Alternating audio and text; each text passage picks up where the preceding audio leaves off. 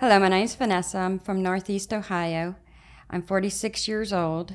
I'm one of seven children born to a brother and sister. I found out when I was nine years old that my Jehovah Witness parents are siblings. I was in third grade. I didn't really understand that that was right or wrong. I didn't. I didn't know.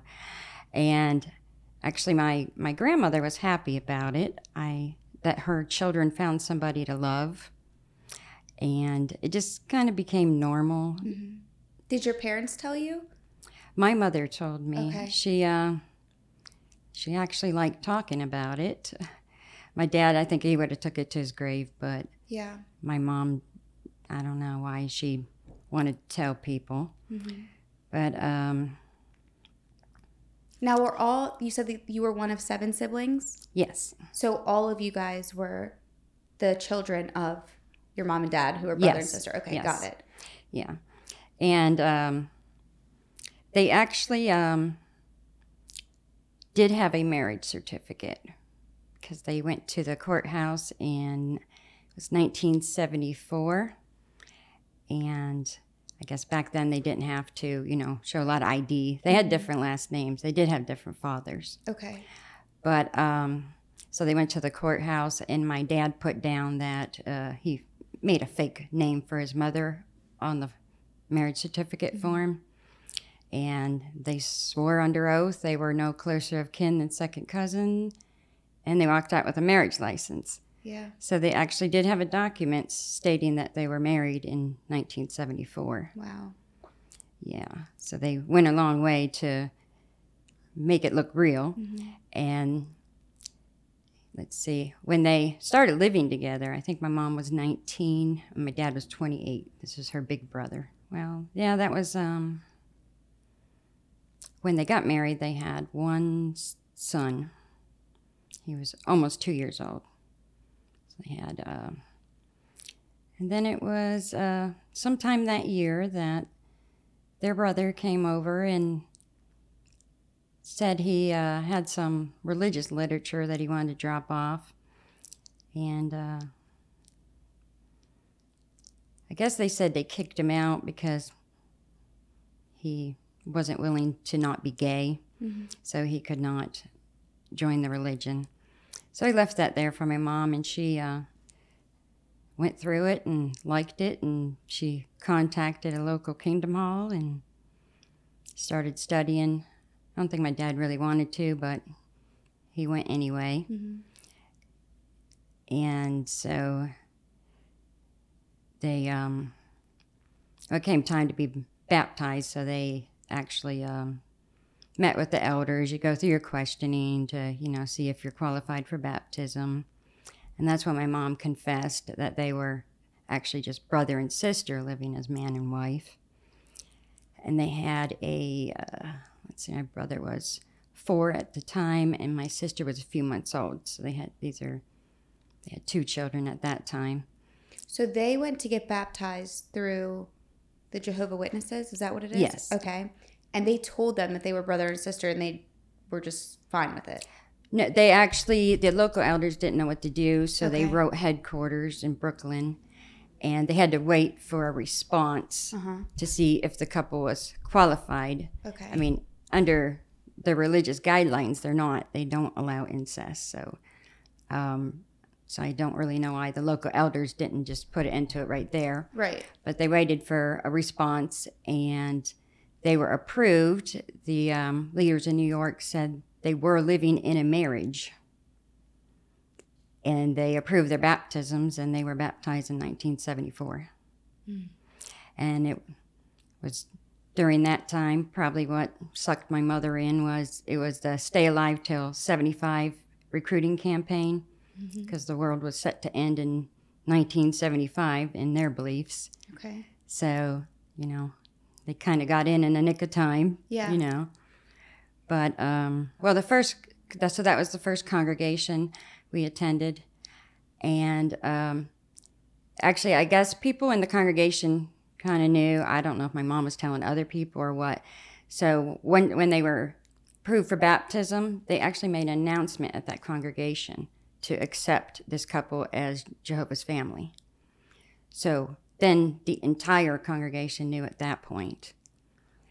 And I mean, when the leaders make a decision, nobody can do anything about it. Mm-hmm. So I, kn- I know people there didn't like it, but you know, if you talk against a decision, you're going to get labeled a, an apostate. So mm-hmm. they kind of had to deal with it. And then they got to watch two pregnancies back to back. They didn't have to do that before because the two were already born. Right. So I was the first child born with them as baptized Jehovah Witnesses. Okay. So I was born in 77, and then my brother was born in 78. So this congregation got to actually have to, you know, deal with looking at the pregnancies too. And um, when I was in 1982, we um, we moved. We built a house on five acres of land, so we were we moved from that congregation.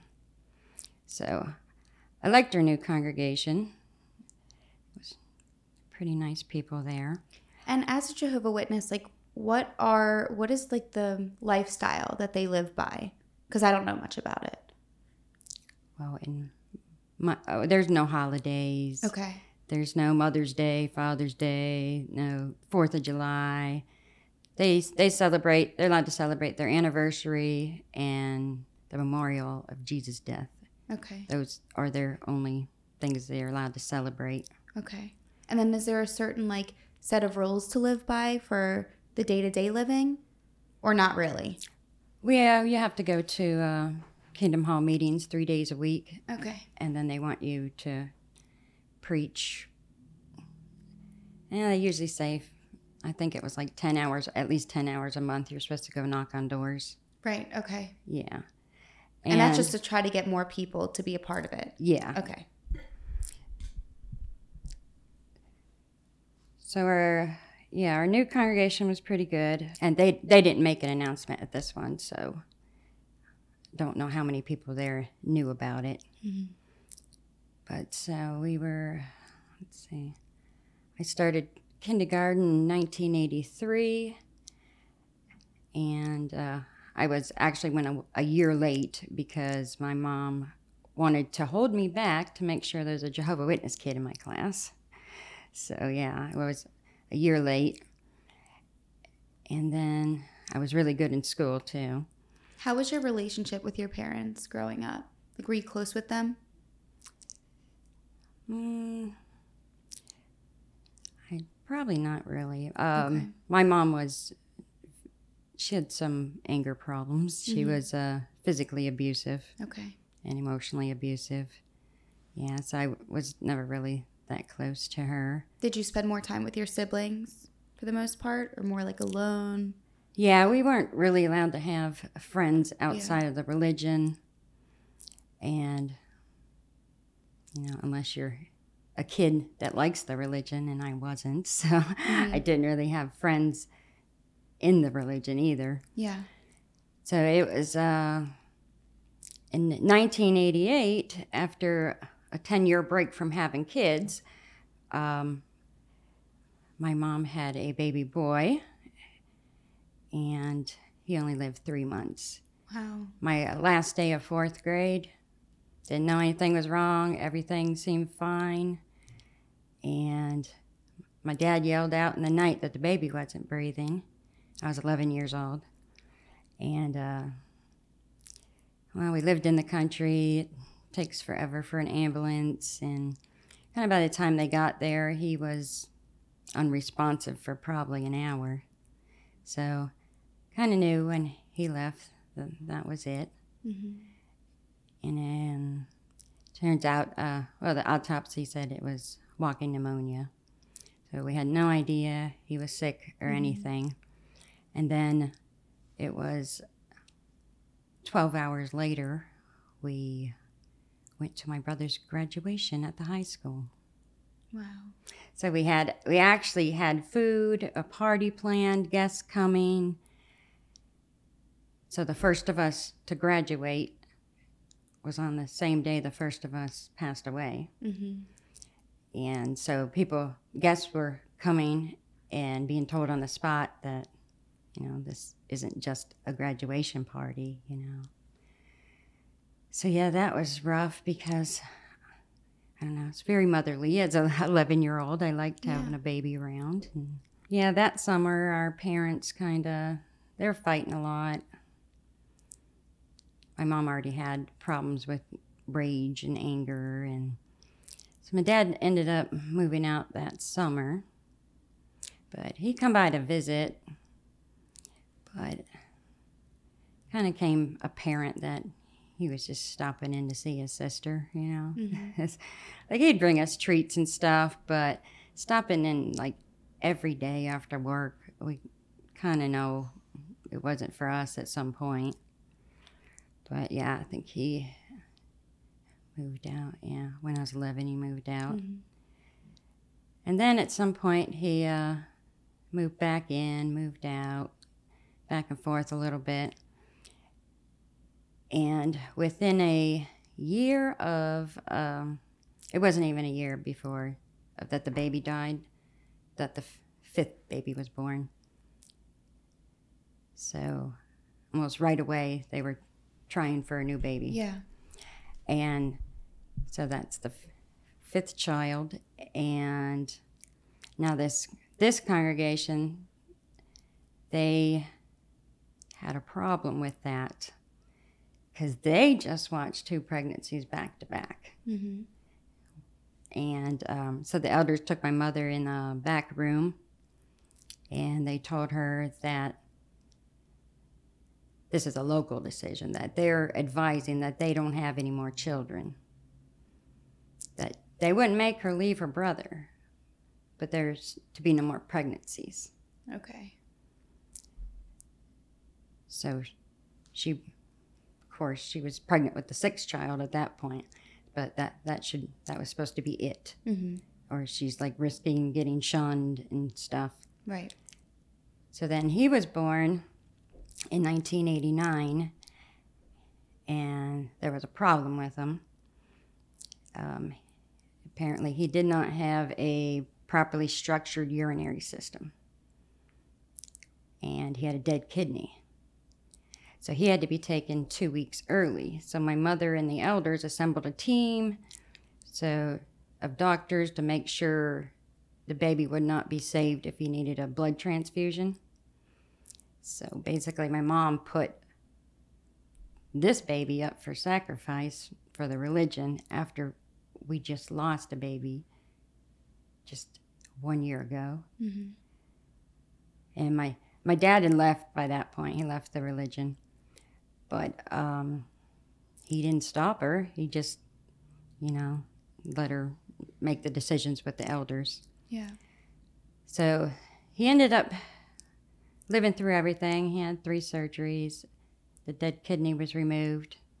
And And I'm assuming this was all when he was still yeah, just born, right? under Like- six, he had like three surgeries be, like before he was six months old. wow. Okay. So they were ever to, able to fix everything. Mm-hmm. And then later, why, he was born with crossed eyes, and they fixed that. Actually, uh, my sister that was born in 1973, she was born with crossed eyes, and they they fixed that.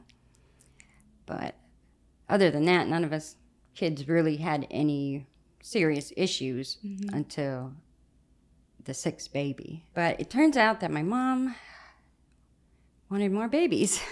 she was already um, 40 years old when the sixth one was born. So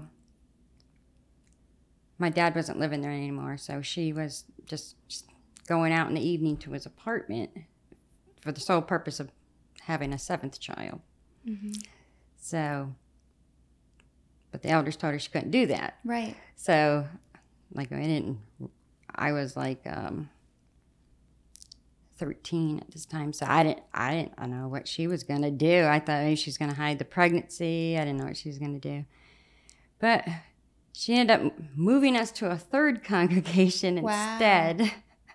So how does that work with like leaving and going to other congregations? Is it is it based on where you're located, or you can just kind of say, "I'm done with this one. I'm going. I'm going to try a different one."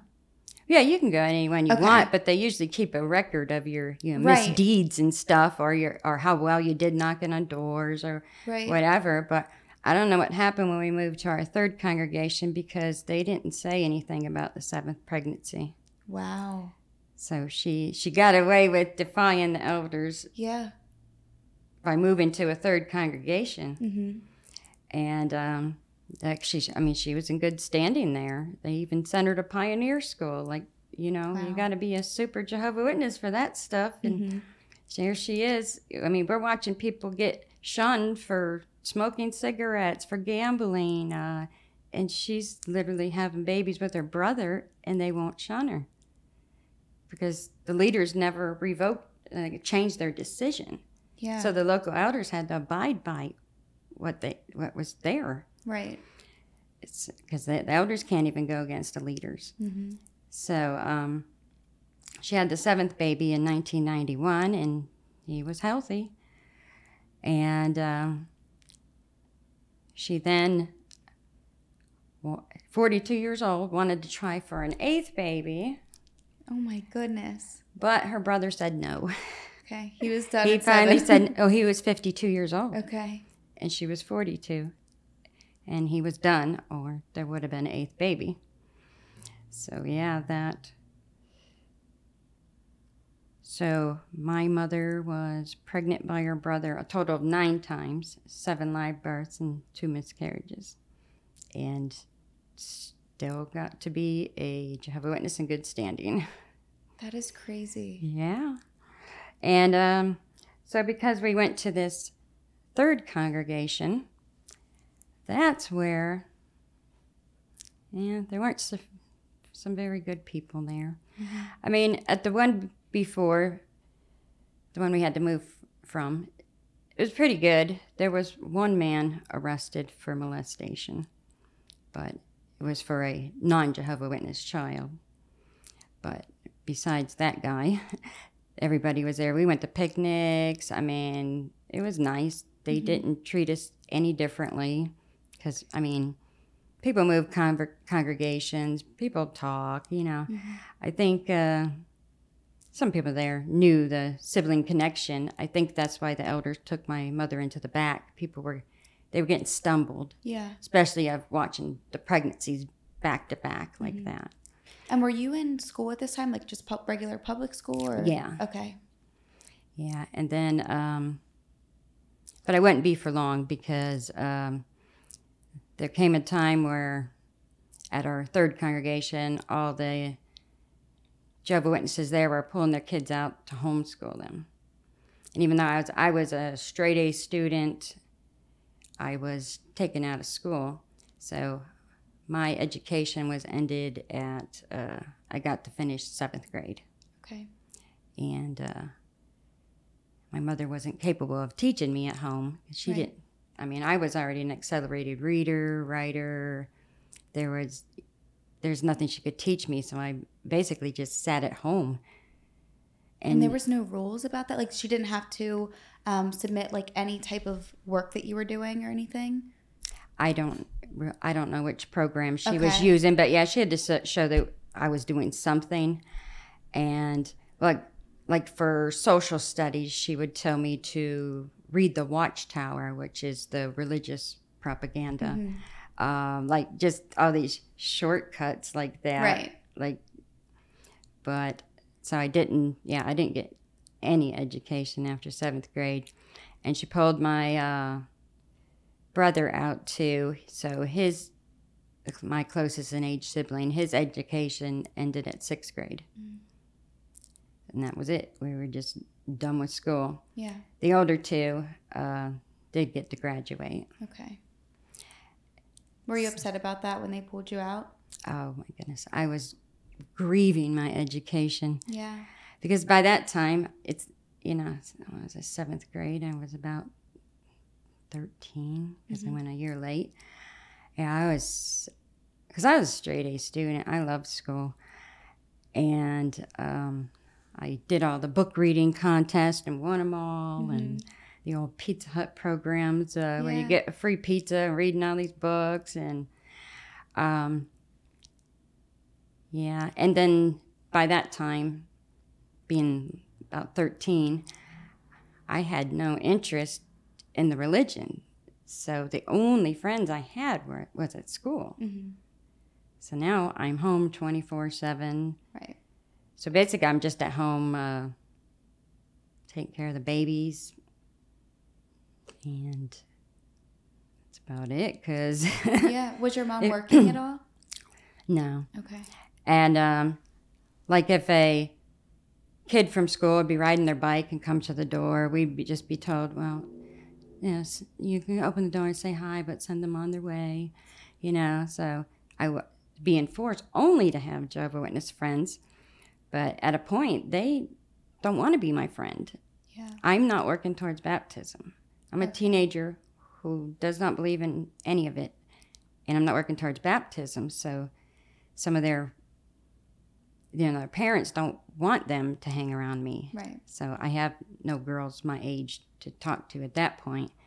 Luckily, I, I have a sister because there's five boys and two girls. So I had a sister, but I had no girls my age to be my friend at that point. And um, it's just, uh, yeah, if you're not working towards baptism, then they kind of write you off. But this third congregation, though, had people from our original con- congregation that had transferred there. So they knew who you guys were. They heard the announcement. So there was a couple families that no way, no how were they letting their children, of course, in our home, but it, not alone to be a friend to me. I mean, I don't blame them, you know, because I mean, there's a brother and a sister doing this in the house. You don't know what else going in the house, and I mean, I don't blame them for that. But that, that was actually the first time I ever got to feel judged for, you know, for it. Right. And I was going to ask you too, at what age do you feel like you realized, okay, this isn't right or this isn't how it normally is in families?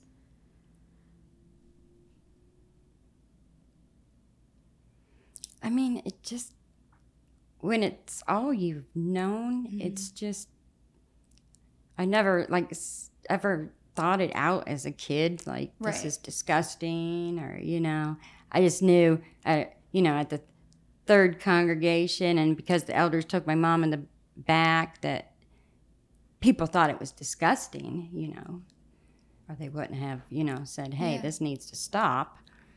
But then at the uh, well because we had to move to that one so my mom could get another baby in um, that's where i met a man when i was 13 he was 21 and because well i'm sitting at home taking care of babies i have no education. My mother is very physically abusive. I mean punching hitting you know, very violent woman. And so I'm just lonely, depressed, don't have any friends, can't have any friends.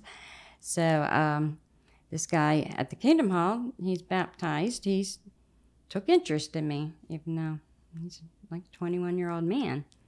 And me, because I'm pretty much, I you know, I felt I was grown in my head anyway, because I'm already taking care of babies all day, you know. So um, I kind of soaked it all in. This guy wanted my attention. He liked me. Uh, you know, I at that time didn't see nothing wrong with it. And um, we'd uh, they had this. Uh, there was a Jehovah Witness family that owned a roller rink, so we had on Sundays we had Jehovah Witness skate night. So I'd I'd meet him there, and we'd couple skate in front of everybody. Nobody said anything there, you know, like or that it was wrong or anything. And even the owner was a Jehovah Witness, and she walked up on him. Actually, he, had his hand in my pants. I'm a kid, he's a man. And she didn't kick him out. She said, uh, You guys don't need to be sitting back here by yourself. Didn't kick him out, didn't report him, didn't call the police. So, like, and he even came to my house one night when my mom wasn't there and was in my bedroom. And my oldest brother, who was also 21 years old, all he said was, leave the door open. My brother, my oldest brother's a very, he was very indoctrinated. So, like, no alarms go off with him because this man's a baptized Jehovah Witness. He's in your kid sister's room and you're still not doing anything, you know? And I guess at a certain point, somebody, I don't know who it was, people started, somebody started talking. I don't know who it was. But um, he ended up getting uh, called back to the elders. What they call a judicial hearing, so they can see if he needs to be shunned. I don't know what he said, but he didn't get shunned. They didn't call the police. They didn't do anything. Um, they didn't even do the minimum. They didn't question me. Right. I wasn't baptized, you know, so I don't really count as a witness because I'm not baptized. So my words kind of, Yeah. So Not do so you think good. you were baptized and they would have maybe questioned you? yeah, probably, Okay. probably they would have. But they didn't even question the adult Jehovah Witness, my brother, living in the home. They Right. like questioned nobody. So I don't know what the man said back there. Probably like, she's got a crush on me. That's it. Nothing happened, kind Yeah. of thing. But me, in my mind, I thought he was my boyfriend. So I was happy they didn't punish him. Right. Like, I didn't, I mean, I'm living in a house with this brother and sister doing whatever. And my mom was very inappropriate in her language and wanting us to look at her body. So I didn't think none of it. I thought this man was my boyfriend. So I was kind of happy the elders didn't do what they were supposed to do and didn't have him arrested or anything. So because they didn't do that, I got to be with him longer. Which now it sounds pretty messed up, you know, but I'm, you know, I didn't have anybody. Yeah. So I could tell him all my secrets. He's not going to tell, you know. Right. He's gonna if he tells all these deep dark secrets, they're going to know he spent too much time with me. So you know he kind of has to keep my secrets, you know. Mhm. And um, yeah, they just they didn't question anybody about it.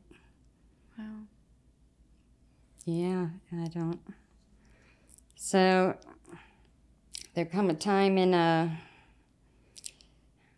when I was fifteen, I started getting just really fed up, just at home watching babies, no education.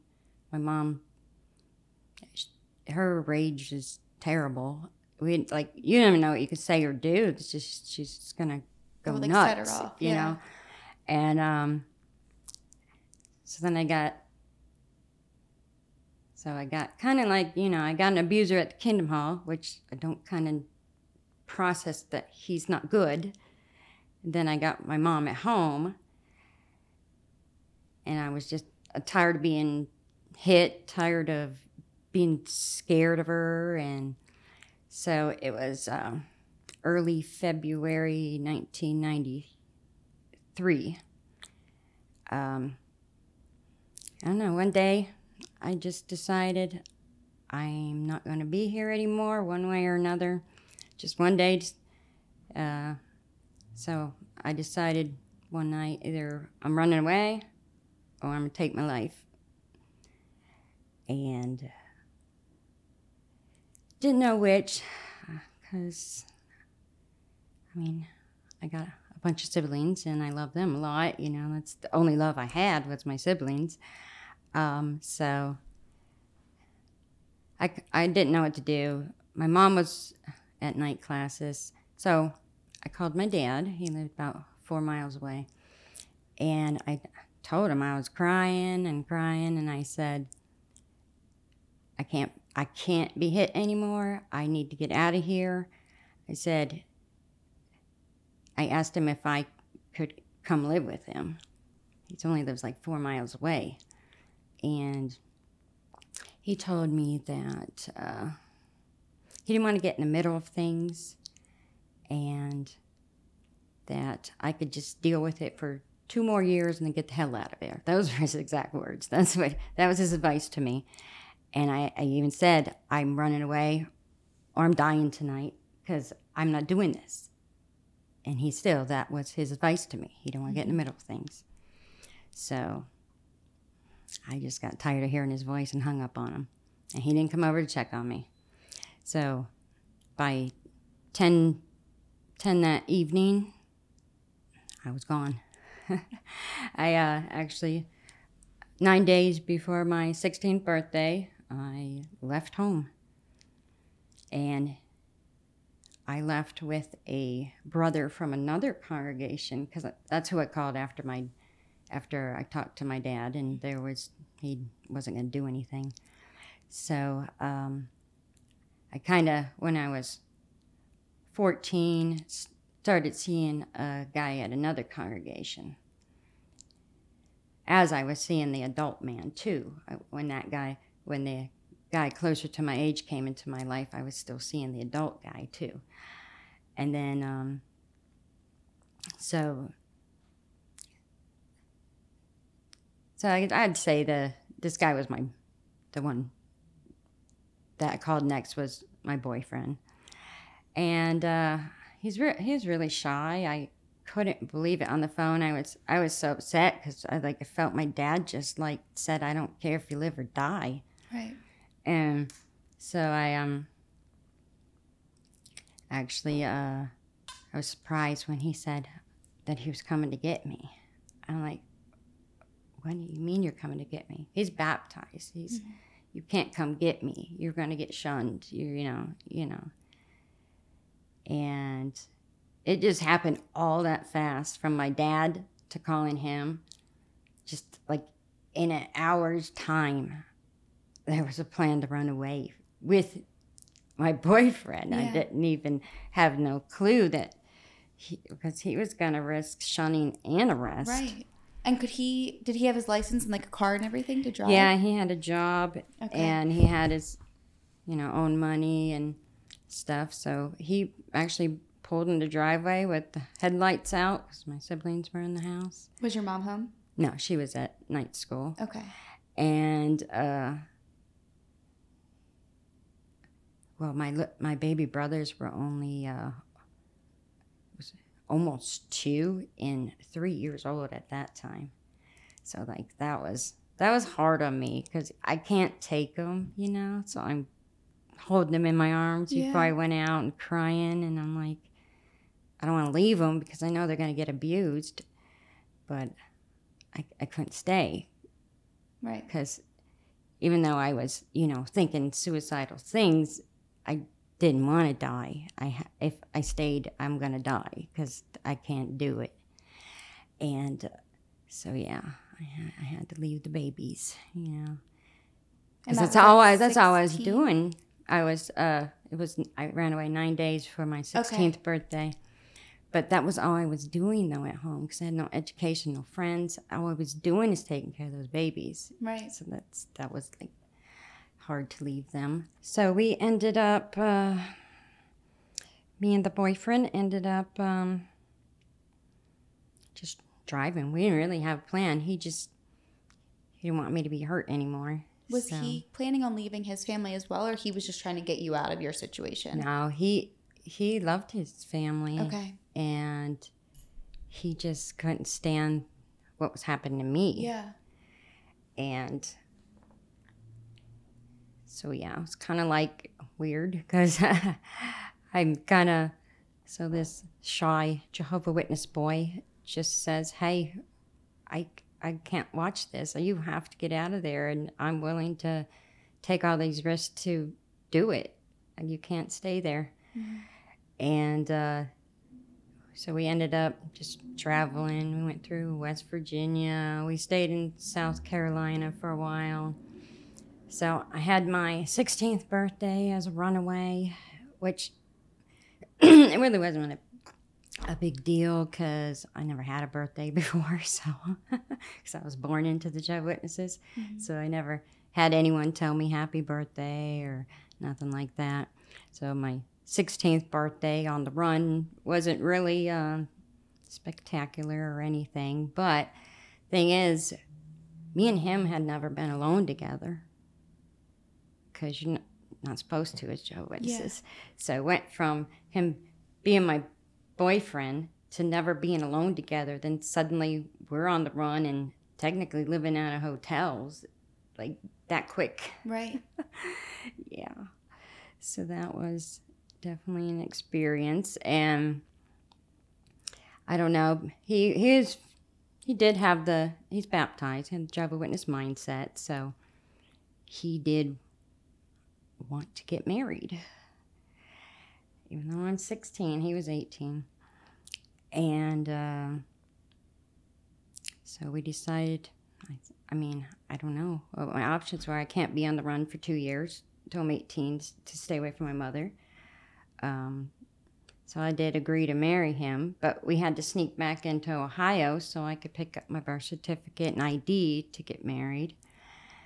And um, he, uh, so we actually, his parents, Jehovah Witness parents, which are devout, devout Jehovah Witnesses, hid me out in their home for two weeks as a runaway, risking shunning. Wow.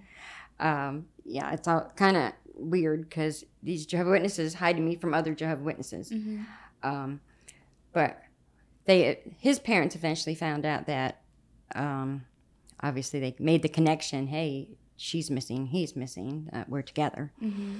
and um, so they went. His parents went over and actually met my mother for the first time, and she had that bad of a first impression on them that they were willing to risk everything too. So I wouldn't go back, and uh, they said when. Uh, they went over there. They were talking to her about, you know, how we're going to find them. That nobody knew where we were, and uh, they said she just acted like she she didn't care, like she didn't love you at all. She was just mad. She wasn't worried.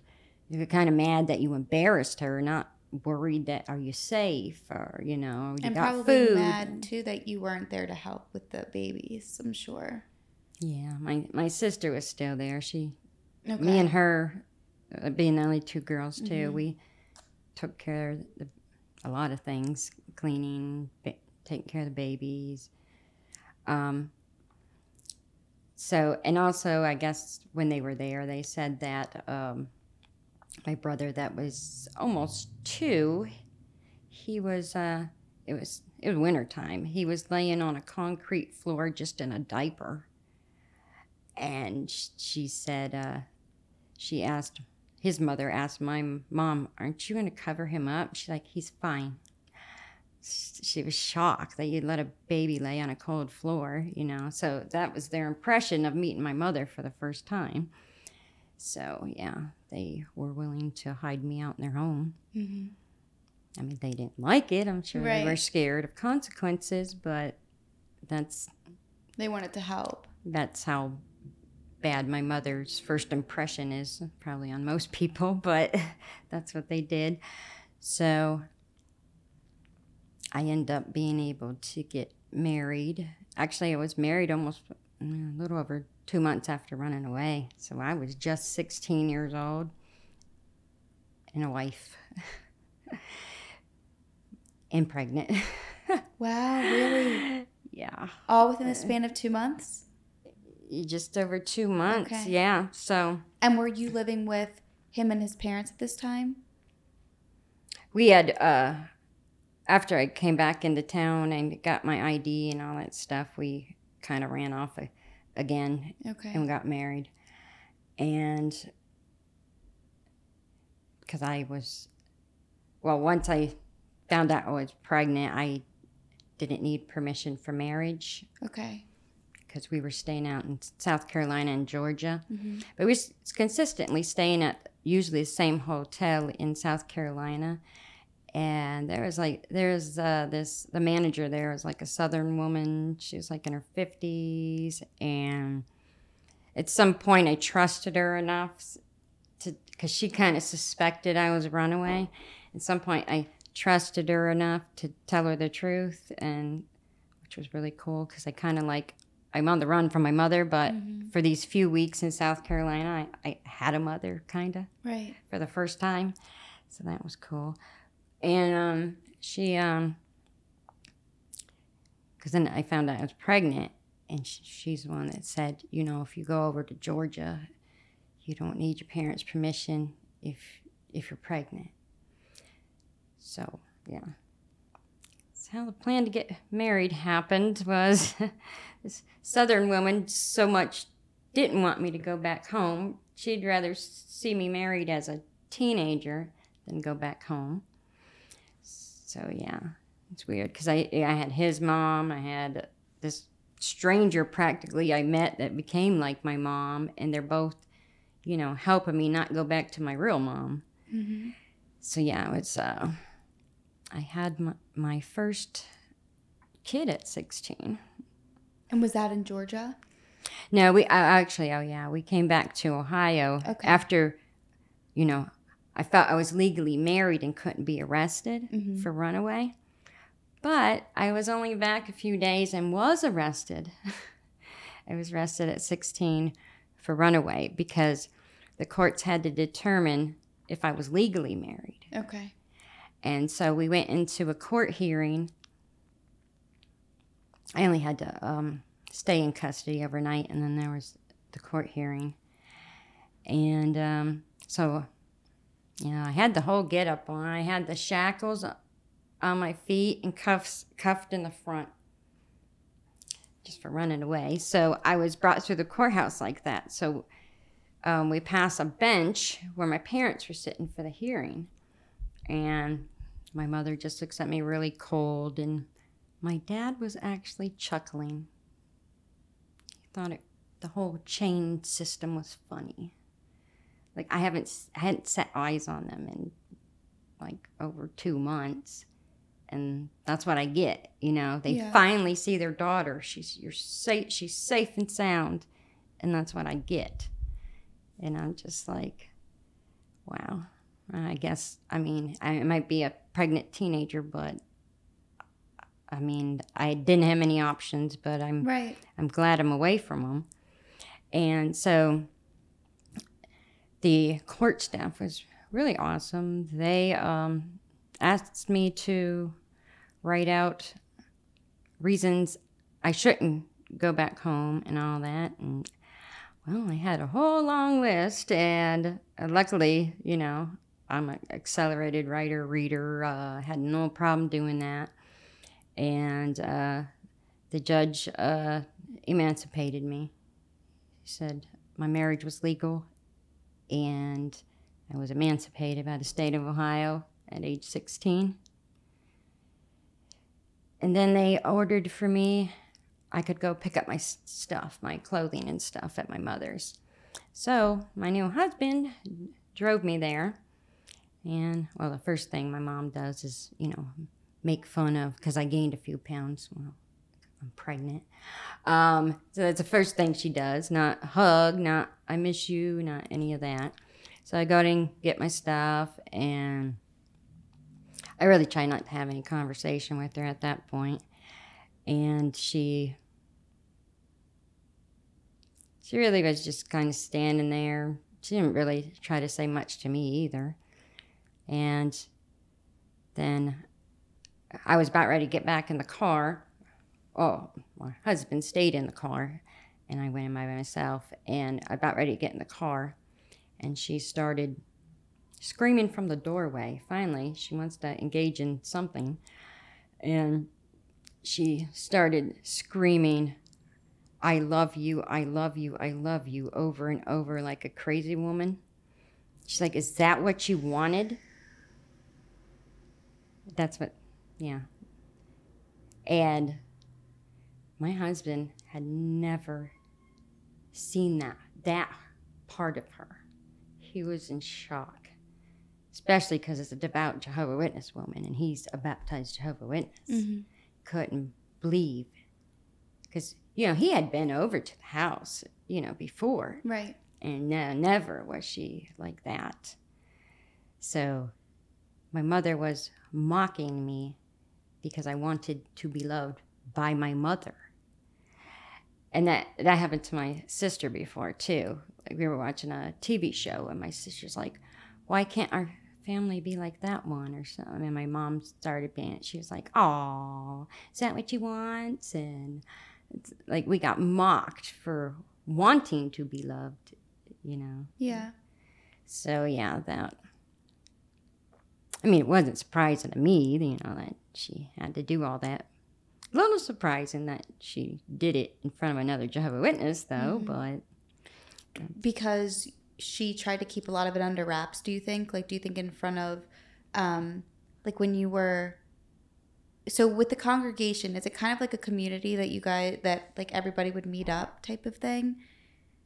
Well, I mean, you go you go to the Kingdom Hall three days a week, okay so when and then most of your activities outside of that, you know, like my brother used to like rent uh, high school gyms, and then you'd have Jehovah Witness basketball night. so do you think in front of other people your mom kind of tried to put on a front like she was this great mother or do you think she was pretty much always the same way I think she was so mentally unstable that she couldn't consistently Okay. act a certain like she's yeah expected to act. okay Like um, we had this one brother over, uh, well, brother as in Jehovah Witness brother Mhm. over, and he was about 18 years old, and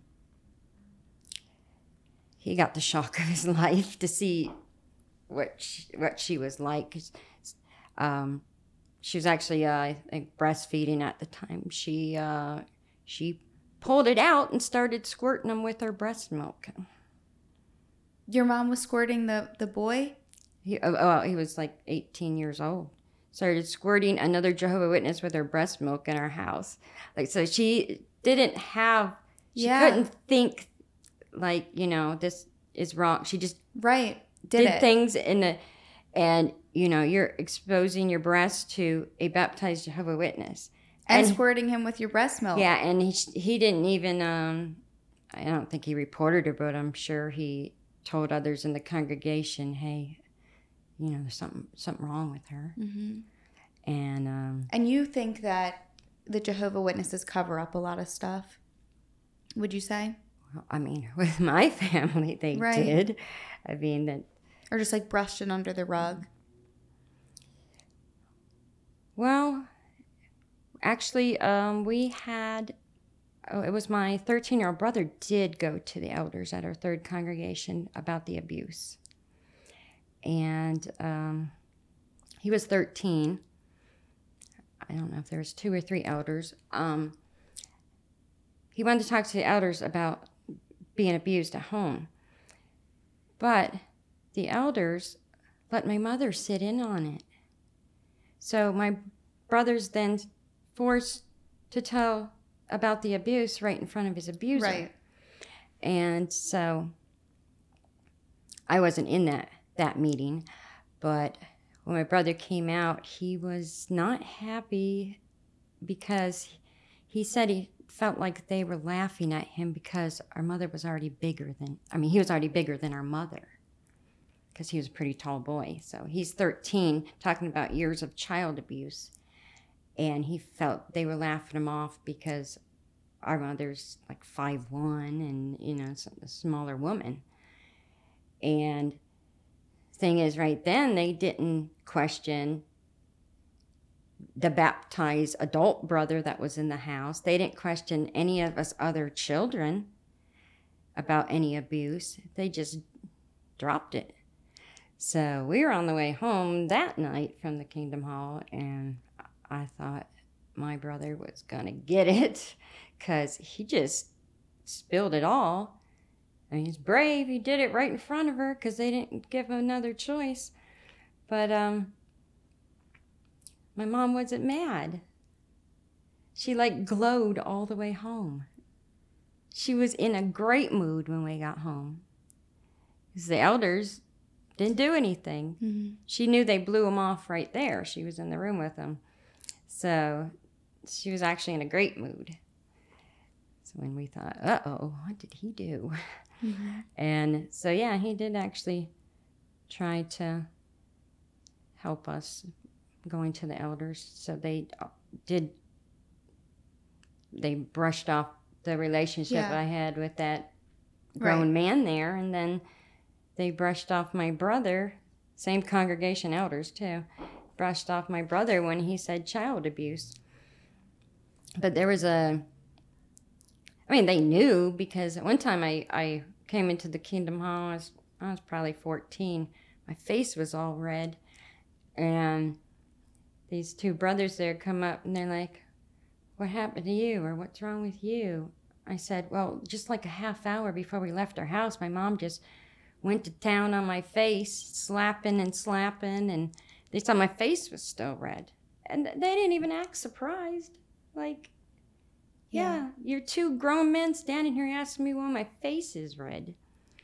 And then um, there's a couple, there were a couple like elderly brothers there. They used to low key check on us, you know, like, so they, I mean, they knew the abuse was happening.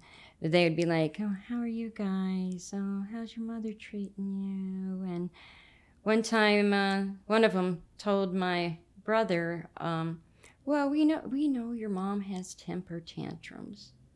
Temper tantrums. That's what they call child abuse. Temper tantrums. So I mean, they knew Yeah. they knew about the abuse, but usually when the congregation, a majority of the congregation, even uh, too many people know about something, that person will get shunned. And she never did. No, she didn't. Um. So yeah, my brother was upset that they, he thought the men were laughing at him because oh yeah, how's this little woman gonna abuse you? Mm-hmm. But none of us ever hit her back. You know, Right. my sister tried to hit hit her back once, and my mom tried to break her fingers. We didn't hit her back. She hit my oldest brother till he was a grown man. He was like 20, I think, the last time he got punched in the face. So, I mean, we don't, we never hit her back. We just, Took it. oh, I mean, we figured we'd be the one in trouble too, the way she operated Right. things, you know. But, so yeah, that was my, my closest in age sibling. That was um, my brother. He, uh, so yeah, he's the one that reported that. And then he, when he was uh, 17, he actually, he did, he did have a suicide attempt when he was 17. And I don't know, the congregation just let him slip through the cracks and he uh, made it through that attempt with no permanent damage. I guess he, he took a bunch of pills or something. And instead, well, he didn't get any mental health care and he didn't get no care from the congregation. So my mother decided to put a life insurance policy on him. Didn't put him in counseling. So he was he was dead by 19. So that's my my second brother. So 3 weeks before I turned 21, my brother left our t- small town. In passing, he said something to somebody that he was done living. Well, this is a funny guy. He's a jokester. He did stunt comedy. Like, he did everything, you know, to make people laugh. So I don't think that person thought, hey, this guy's serious. Yeah.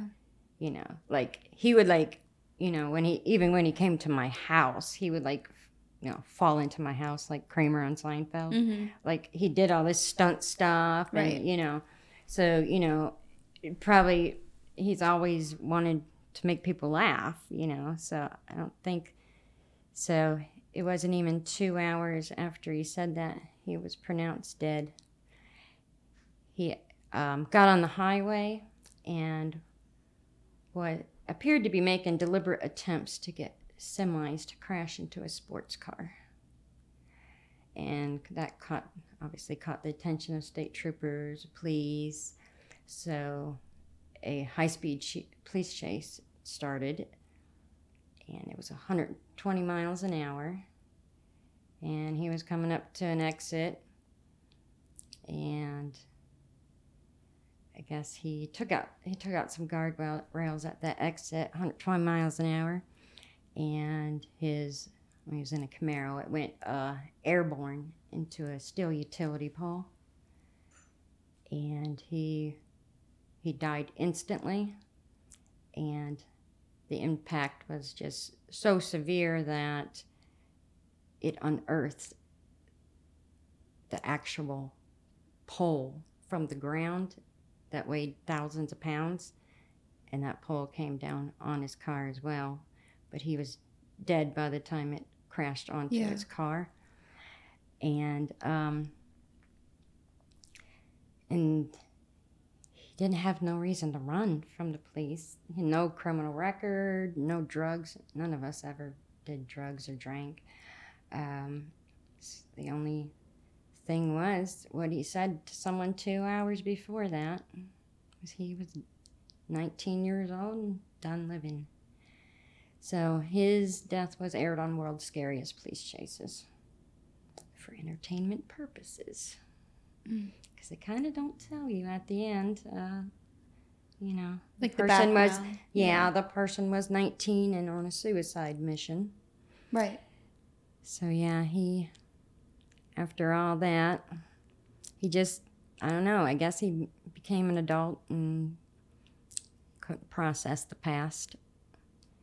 But yeah, I was never, you know, mad about him about it, you know. It's like I understand. I mean, I came where he from where he did, you know. But that was um so not only did he speak out about the abuse when he was 13 to the elders, but he spoke out when he was, I think it was nine years old, to the to the um, our other congregation, because, well, because you're a Jehovah Witness, you're generally let your guard down around other Jehovah Witnesses. So my mom was letting him go visit this elderly man in the congregation, and uh, my brother was like, "Oh." After a few times over there, he's like, I'm getting really irritated every time I go in the bathroom to pee. The guy's in the mirror act like he's washing his hands, fixing his hair, and all this stuff. And my brother's nine, and he's I don't think I want to go over there anymore. It's too weird because he's alone in this man's house. This man, he got to be at least 70. hmm So an old man, old Jehovah Witness man, you know, my mom didn't think nothing about letting him go over there to keep the guy company. And it was a few weeks later that man was arrested for uh, it wasn't a Jehovah Witness child, but it was a, one of his family members, a l- little girl, for molesting her. So yeah, my brother he spoke out a couple times against Yeah. things that were wrong, but in the end he just couldn't couldn't go on. So. Yeah. And how was your relationship with your siblings after you had moved out and got pregnant? Did you s stay in contact with them or was it kind of hard? Well, I was always uh, close to my sister, so Okay. we um, we didn't have. Uh, I mean, of course, I didn't see her as much because I'd have to go over to my mom's house to do it because she was Right. when I ran away. Uh, I was almost sixteen. She was nineteen, but still living in the house, and um, so I didn't get to see her as much. But I did actually go over there sometimes just you know to see my siblings because you know the babies were so young Mhm. you know um, and one time when i was over there visiting i think i had two kids by that time well i had i had two kids by the time i was 18 three by the time i was 20 um, but I think that that time I had uh, the two kids, so I was like 18 years old with two kids, and I was over there visiting, and my mom, she went into one of her little rages, she, and she she raised her hand to hit me. After I've been out of the house, I'm a married woman with two kids. She raised her hand to hit me, and she she stopped I don't know. I don't know why she stopped. She never did before. But maybe because she thought I would hit her back. Maybe that was the first time she thought I'd hit her back. So I had actually gotten a ride there because I didn't have a license for a while. I didn't even get a license until I had two kids. Um, but uh, I actually called my dad to come pick me up, take me home. I waited outside with my children because I'm like, she just she wants to hit me. I'm like, I'm leaving. So yeah, even after I ran away, became a, it's it's so in her Yeah. to she raised her hand she was going to hit me it's like no you you ain't doing that i i am leaving i Did she wait have a- outside in the yard Did she have a relationship with your children at all? not a whole lot Like, do you think she cared that you had kids, or she just didn't have that kind of motherly instinct? she uh, yeah she wasn't that motherly i honestly don't know why she wanted so many children Yeah. there came a point where i thought the whole thing just became a little like a fetish to her Mhm. if I could say that. Um, because like she liked talking about her love for her brother. She didn't have to even tell the elders that. She didn't have to tell anybody that. She wanted to tell people that. Yeah, like she didn't want to keep it a secret. Yeah, uh, like she told my sister when my sister was in kindergarten. Like, why? Yeah. And then after knowing that everybody's disgusted at the Kingdom Hall because you keep coming in pregnant, you go and want to do it even more, enough to move to another congregation, you know? Right. Like, she knew that people thought she was dis- what she was doing was disgusting, and she still She wanted to care. do it. Mm-hmm. Yeah, I think it just like yeah, by the time I was probably by the time I was about fourth grade, I knew how my dad performed in bed. I knew what kind of size he was. My mother liked talking about what she did with her brother, even to children. So to I don't know. I think initially i think she she got with him out of because she wanted to escape her abusive home then at some point they were both really possessive of one another you know? They were both kind of controlling of one another. Like if uh like a time they were they were separated for a long time um and like my dad went out with uh, other women and my mom would find those women and say you know what? He's he slept with his sister for all these years she would confess to strange women she never met to keep them away from her brother yeah so Oh my gosh. but actually my mother uh, they actually got uh, well we're gonna call it divorced in 1998 because they you know they frauded the court to get the marriage license so they had to use then use the court to get a fake divorce Mhm. So in 1998 they used the court to get that fake divorce because of course the divorce court the court don't know it wasn't a valid marriage so Mhm. they actually went through a whole divorce hearings and stuff and um, so then the uh, 30 year lie was over. But I guess it's never over though, because they don't call each other brother and sister. Like they still pretend they're ex husband and ex wife. Yeah. But yeah, my mom never married anyone. I don't even think she dated anyone after him. Were they the only two siblings in their from their parents? No, there was 10 of them. Wow. So she came from a big family too.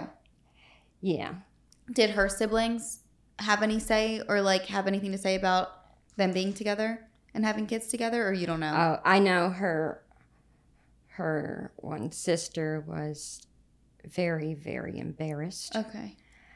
and her. Uh, she, she had a younger brother that was. Uh, he was, yeah, he was talking a little bit. He was pretty upset. And the parents, were they around? Her parents? So your grandparents? My my dad's father never met him. Okay. Um, his his mo- he was the firstborn, so he's almost ten years older than my mom. But um, his father was my grandma's cousin. So my dad's parents are cousins, and then she kind of got ashamed about that, and she, they actually filed for a marriage certificate, but my grandma couldn't get her cousin to marry her, so uh, she was ended up, uh, you know, as a single mother Mm-hmm. in single mother in 1940. So yeah, she uh, had to hurry up and find another husband, a husband, and so she she married a guy in 1941, and that man adopted my father. And then I think it was 19. 1946, she divorced that man, but she had uh, she had four kids with him. And then, seeing she was divorced again, um, those five children, including my dad, got sent to an orphanage. Mm-hmm. And she just never came back for him. She just went she got another husband. So my mom came from that Right. that relationship. Um, but yeah, they saw each other growing up and everything. But my dad was raised with his grandfather, and my mom was raised with their mother. Okay. So yeah, they always knew they were siblings. But yeah, I think a couple of the siblings, uh, like my dad hadn't talked to them in over 30 years, and that's probably why. Mhm. probably why they weren't accepting it in a way. Right. But yeah. And we, we had uh, cousins at the Kingdom Hall too. And um, they just seemed to kind of accept it. They were um, my mom's cousin who had like four kids. They were at the Kingdom Hall with us, and we went over to their house. They didn't, you know, say any. I mean, they didn't treat us any differently because because obviously they're family. They know Yeah. that this is brother and sister. Um, but yeah, I think my grandma was happy her children were in love. She was, but you know, that's my mom comes from that. Her mother Right. was very, very unstable. So I think I mean, after all that my mother did, I think a lot of people would think, oh, you must hate her. It's like, no. She actually she was a victim. She, at least she started out that way. Yeah. I don't know how she could ever have healed from what she went through as a child. And Is she still around? yeah, I think her her big brother took advantage of her. That's what I think. I think my dad took a victim of abuse and used it because my mom said her big brother touched her since she was nine years like nine years old and stuff so her big brother instead of you know, coming to save her, getting her started in life. He, he made a wife out of her. But she seemed to, I mean, it's, but she was groomed for years to be his wife, you Yeah. know? So I, I can't hate her, for, even though, I mean, she caused me a lot of harm. I, I feel my brother ended his life partly because of the things she's done to us but I can still, you know, see her as the victim, you know. Yeah. It's like my dad was not a violent man to her or to us. But to me, he's the worst person in my story. You don't take you know, a victim of child abuse. You know, so your own sister, Mm-hmm. and basically turn her into your wife, Yeah. and then let her spin out of control. And like he didn't say, he knew he was being abused by her. Didn't say Right. nothing. Well, it also He just sh- like it doesn't break the cycle. It allows that cycle to keep Yeah. going down and down. And then he knew she wasn't mentally stable. He let her join a doomsday cult. And then they watched her flip around and, you know, you know, I actually feel bad for my mom that nobody stepped in to Yeah. say, "Hey, do you need help?" you know? Do you guys have a relationship today? The only one that sees her is my oldest brother. Okay. the rest of us um, she just i don't know. It's sad. That's that's the way it played out but you know she's not i have children and grandchildren and she's i don't feel safe to be around. Yeah. But I think that makes sense because, you know, I think that you can view your mother the way that you want to, and you don't have to hate her, and you can see that she's a, you know, a, was a victim of abuse as well. Um, but I also think that you're taking that step, like I just mentioned, to not let this be a cycle and to keep your children safe from experiencing, you know, the any type of abuse that you experienced. You know? yeah th- i mean they have they have met her in their Mhm. lives but well all my my children are all adults uh, Yeah. they don't want any connection. And And they uh, know about everything. yeah. And uh, my well their other their other my children's other grandmother is still a jehovah witness. They you know they're they love that you know they love that grandma and they're close to her. But my mom you know she's basically Is she still a Jehovah Witness? she's a jehovah witness in good standing and she went back to her original congregation the one who started the whole thing and approved the whole brother sister thing Wow. yeah she's 74 years old and still claims to be a devout jehovah witness my dad only went was in about 11 years Mhm. and then it's it's just too much it's too much of a schedule for a you know a man that's got a hard job and so many kids and you know you get home from work and you got to Tuesday Thursday be at a Kingdom Hall. Yeah. your day off Sunday at the Kingdom Hall knocking on doors on a Saturday. A guy that's you know got a physical job eh, and six seven kids he, he could he couldn't keep up with it you know. He doesn't talk against the religion or anything but yeah it's just but yeah all of us children left the religion. I obviously was never baptized. Mm-hmm. Only two of us were. Okay. my oldest brother and the one that died in the police chase he was baptized.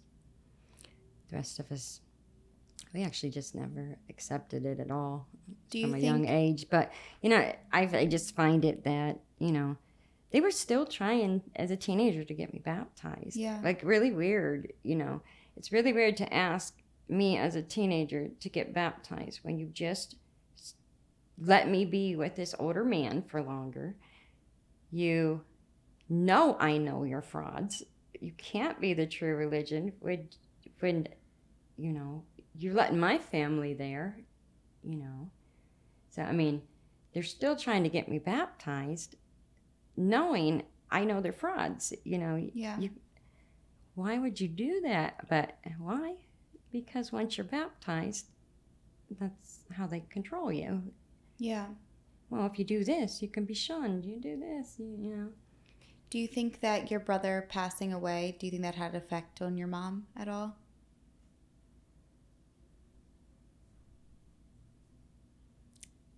I don't know. She was bragging about the ten thousand dollars she got from the wreck. She had put that life insurance policy on him at, at seventeen. Right. I mean, I imagine. yeah, I, I imagine no matter how bad or unstable, you, you've got, I think you've got to feel something. Yeah.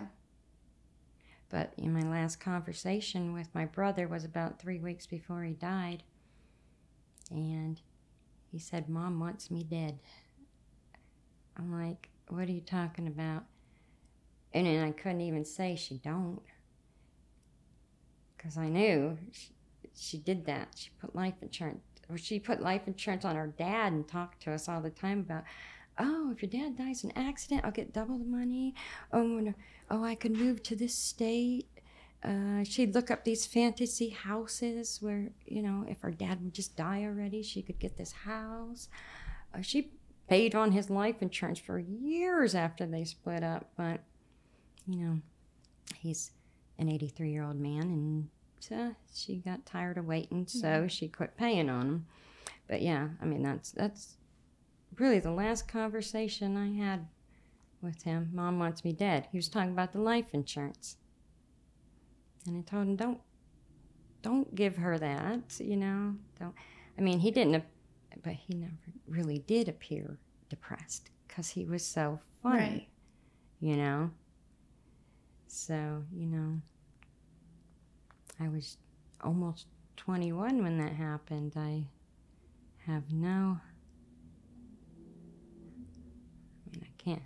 I mean, yeah, I can look back and say, "Oh, I should have said this to him. I should have said that to him." I. But when somebody's such a comedian and you can't see the pain, you know, mm-hmm. you just can't see it. I realized when I got a little older, I actually did end up like what our what our parents actually taught us though was no drugs, no alcohol. We didn't have that in our home. Never no drugs, no alcohol. So none of us children ever, you know, did any of that to deal with any of this. And and I actually I think I am the only one that did end up with an addiction. When you're a teenage girl in a religion, watching people like they're just they're sexually repressed they're grieving for sex. Like, it's sad, I guess. And because what happened with me and the older man, and maybe because my mother was so filthy talking to me when I was so young, I just, I don't know. I, I was a virgin when I left home, married the first man I was ever with. And I ended up with a sex addiction I guess a lot of people coming out of that cult end up repressed or probably like me, not knowing what to do about sex at all. So, yeah, it was. You're told it's wrong, it's wrong, it's wrong. And yeah, I don't know. But I think it was over 20 years of fighting that. And I didn't, you know, realize till like maybe even recently that I was actually that I had my mother's rage. I didn't know I did. Like she raged at everybody because of her childhood pain and I was I was using sex to not feel my rage. Mm-hmm. And I couldn't heal. I could not heal. I kept making bad decisions. Like, I didn't even know I was that furious, you know. And I had to feel something, something strong. And so that's what I did. I used, I was actually, so I was married at 16. By 17, I was addicted to sex. And that was marrying, and I married a repressed Jehovah Witness guy. Mm-hmm. So, and that's rough, you know. So I had to feel something something strong. And I didn't want to be like my mother and hit people and punch things and, you know. So I repre- replaced, instead of feeling the rage, I was just feeling other strong things. I didn't know why I was doing it for over 20 years. that was that was my rage. Mm-hmm. Every time I was doing something sexual that was risky, that was this or that, uh, that was my rage. I didn't even know it. Yeah, it's only been the last, probably last five years that I actually like who I am. My kids had to see this just ugly, healing, ugly mess, ugliness when I wasn't even knowing I had to heal. I thought, because, you know, well, I don't hate all Jehovah Witnesses. I don't hate my mother. Well, I'm healed. Well, Yeah. I wasn't. Right. Not hating is not being healed. So when I gave up, like, fought and gave up, like, being addicted to sex, then I had to feel everything. And get through it. Yeah, I had to feel all that. I had to, I had to, at least for a time, I had to hate them for, you know, hate my parents, hate the Jehovah Witnesses for, especially f- for my brother being gone and, and took his own life. Like that, I really hated them for that. But I, I know even if we didn't become Jehovah Witnesses, we would not have had an easy life. It just complicated it because now we got this whole new set of people that expect so much from us. You know, like at home, we we can't uh, do anything right because our mother would just out of nowhere do something violent, and then we're you know at a Kingdom Hall where you're expected to do everything right, you know. Actually, at least probably three of us have pretty bad OCD to this day. Probably because something to do with that, I guess. Just you can't like uh, like we never know when our mother would, you know.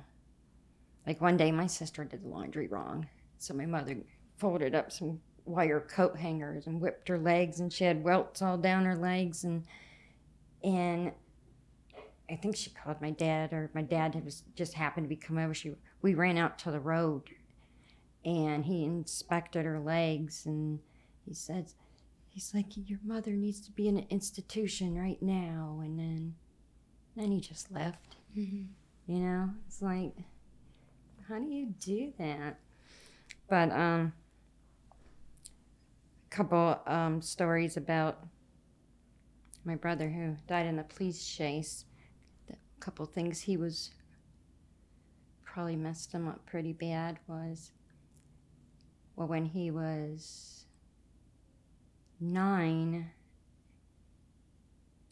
my um, my mother wanted a new house so she sent him up into the attic with matches and newspapers and I guess she he, he thought she was playing a game and he liked it. Mom said I can go up in the attic and make fires. So she sent him up there by himself to do it. And um, but the reason she she picked him was because my sister was 14 and told her no. She actually asked my sister to do it. Maybe because she thought she maybe wouldn't get hurt or something, but when my sister said no, she sent my little brother up there. And he did, he sent fires. and when the fire department came, that was in 1987, I believe, um, the fire department came, she just said her son was playing with matches in the attic. and um, yeah, so she she basically had her nine year old son commit arson because she wanted a new house.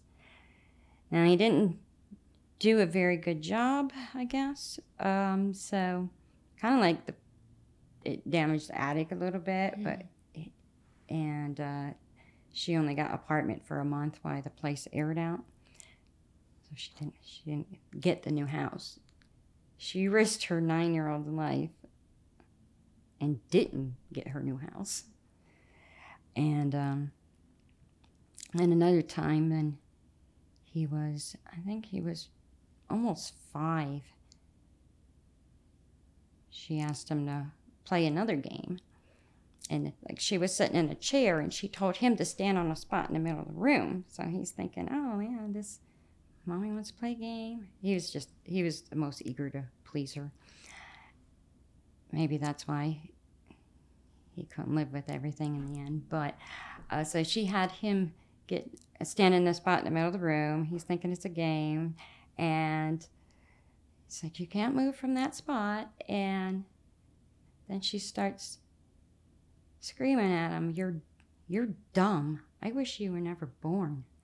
All this, and he's like barely five years old. He starts, he didn't know. Just he found out this ain't a game game, and he's crying and cry, and like it's just like his lips are quivering. He's crying. I I'm in the room. I I'm not allowed to do anything. I'm um, I'm only uh, less than two years older than him, so I'm probably barely seven. And so when he starts crying, then she starts calling him a big baby because he's crying. And I think he had to stand that spot for uh, only seven, but maybe an hour, just hurling insults at him. But he thought it was a game, just like he thought the fire was a game when he was, you know, a few years later, she'd have him do the fire, thought it was a game. So, yeah, he was running from some stuff. Yeah. But I mean, I did uh, think after I after I left home, I did I did write the elders of some of these other things, and I never got a response. But yeah, I guess right. I guess now she she has the Jehovah Witnesses, and I guess we're her former children. Now, we have, um, I mean, most of us are pretty good. All, well, there are five surviving of us, so there's two girls, three boys. Um, but my sister had to take in my youngest brother. He's he's 32. Um, when he was 19, to get him away from my mother, because he. Um, socially he doesn't interact with the world and um, so like he's she's had him since he was 19 so he's um, never had a driver's license he's never kissed a girl he's he can't go into the world kind of like Yeah. he's like he's a shut-in so but like when he was born she was like my sister was like 17 so i mean we've always kind of been a replacement mother for him but yeah he just i mean he doesn't seem depressed or anything but i mean nobody knows he exists you know Mhm. he, he you know he said it got like he only trusts like his nieces and nephews his siblings. And be and beyond that he just he, like nobody knows he exists because nobody sees him. So yeah me and my sister we look out for our baby brother. We know he's we're never gonna change him but he seems happy with you know what our relationship we have. But i guess i i feel that you know it's just time to let all this out Yeah. because it's been so many years i'm just keeping secrets for people who i owe nothing to And it's your life, you know, so if it's something that you feel inclined to share, I think that it's important that you do. And I think too, you know, everybody's story is different and everybody's experience is different, but I feel like the more that it's spoken about, the more it breaks certain stigmas and certain ways that people think about things. Because I think that, like we were saying before we started filming, I feel like there's a lot of things that people don't know about. Like people might not know a lot about Jehovah Witnesses or like, you know, or that kind of thing. Or people might assume that because your parents are brother and sister that you would be one way when you're really fine and you're great. I and know that's you know, that's the I- question we get most is, oh, what's wrong with you guys? Or, Right. no, we're all average or even higher. I'd say my baby brothers are higher intelligence than most. Yeah.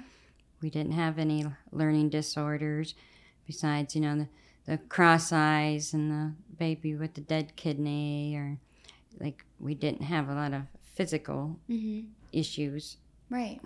And that's why I think it's, you know, another important part about it is, like I said, kind of breaking that stigma of people being, because that was out of your control. You know what I mean? Like Yeah. people being judgmental towards you. Like, what could you have done to, to prevent that? You couldn't have. You weren't even born yet. Yeah. So I, I think that that's important, and I'm I'm so grateful that you wanted to come on and share your story. I think that it takes a lot of strength and courage to do that, um, and and to be willing to put mm-hmm. yourself in a vulnerable position of talking in front of a camera and sharing your mm-hmm. story to mm-hmm.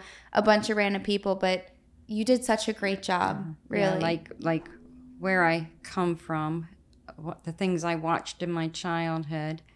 I'm just I'm. Of course, everybody should be sensitive to child abuse, but me, I'm super sensitive to certain things, and like now, I I keep seeing all the stories in the news of the Jehovah Witnesses and child abuse, and probably if not for that, if they would have just stopped doing that and changed things, I wouldn't even tell my story. Yeah. You know, I mean, but I just can't I can't stand there's this is still It happening goes to on, right. children, and just. and you have a voice. it's sad to watch story, that. so- You know, since I was a little girl, Yeah, so it you hasn't it hasn't changed. Mm-hmm. You know. So, Yeah. yeah, I I probably wouldn't tell my story to anybody if the organization would have stepped up to protect children and here we are 2023 they have not made any changes so Right. Well, that that's why I had have to I have to be here Yeah, even though it's exactly. uncomfortable Yeah, and I, and I think it's great because you you're becoming that voice for yourself and for other children and I and other people in general. So I think that that's so important and so special and something that you should be so proud of yourself for because that takes a lot to do and it, it is it's a scary thing, especially when it's something you've never done before. Mm-hmm. So I know that uh you know some people probably be mad that I'm here, but um at least I mean my my children, my sister's my best friend. It's like I was it's funny because I, I always I joke with my sister like she's three she's three people in one. She's my best friend, she's my sister, and she's my first cousin. Mm-hmm. That's funny. It's like I got three people Yeah. in one. Sh- She's Yeah. just one super person to me. Mm-hmm. well, that's great. But yeah, she's she's fifty and I'm forty six, and yeah, we we we still have sleepovers, mm-hmm. and yeah, we Very close. yeah. Well, you did a great job, and thank you again so much for wanting to come on here and share your story. It means so much to me. Seriously, you did mm-hmm. great.